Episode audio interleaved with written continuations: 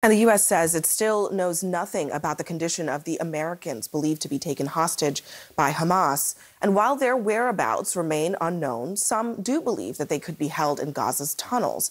My next guest has actually walked through those tunnels. I want to bring in veteran foreign affairs correspondent Reena Ninan. Reena, these tunnels are kind of a bit of a source of some mystery, uh, but they are believed to be just literally under the feet of the Palestinian people, as you can kind of see here, under buildings, under apartments. We also have some somewhat rare video. This is from 2017. Can you walk us through what we are looking at here, what you've been to.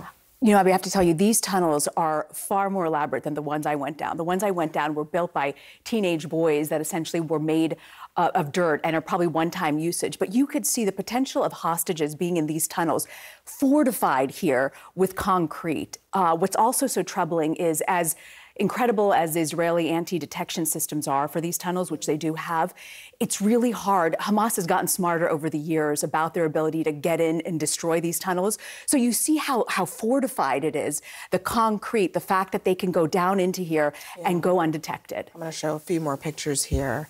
And, you see, you see the dirt around here. The ones I went through were, were essentially, I'm 5'4". I was able to go down the whole entire route of these tunnels, and then it slowly started to cave down.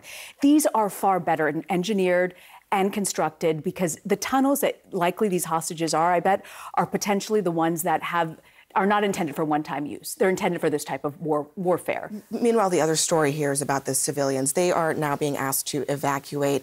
Uh, we're looking here at this evacuation map. There's really only one place for them to get out, and it would be right here. This is the Rafah crossing that leads straight to Egypt. Uh, I'm going to show another kind of image here. This is what it looks like up close. What are the challenges here for civilians trying to get out? Well, one, it's incredibly unpredictable and incredibly dangerous. We know that there have been Israeli airstrikes, and so you you constantly don't know what could happen in this area. The State Department has also said that if and when Rafah crossing eventually opens, what could happen is it won't be open for a, a long, extended period of time. It'll open quickly and could potentially close. So you've got all these people here in the Gaza Strip looking to get out. That's the one exit point right now is this Rafah, which enters into Egypt's Sinai Peninsula there. So you've got the unpredictability, it's dangerous, and also, Abby, the fact that we've heard that we don't know how long it could be open. And of course, this is, is, a very significant distance here. It's a small it's a small space, it but it's a significant distance if you don't have a lot of means to If you out. don't have a lot of means and also you don't know how long you're camping out there for.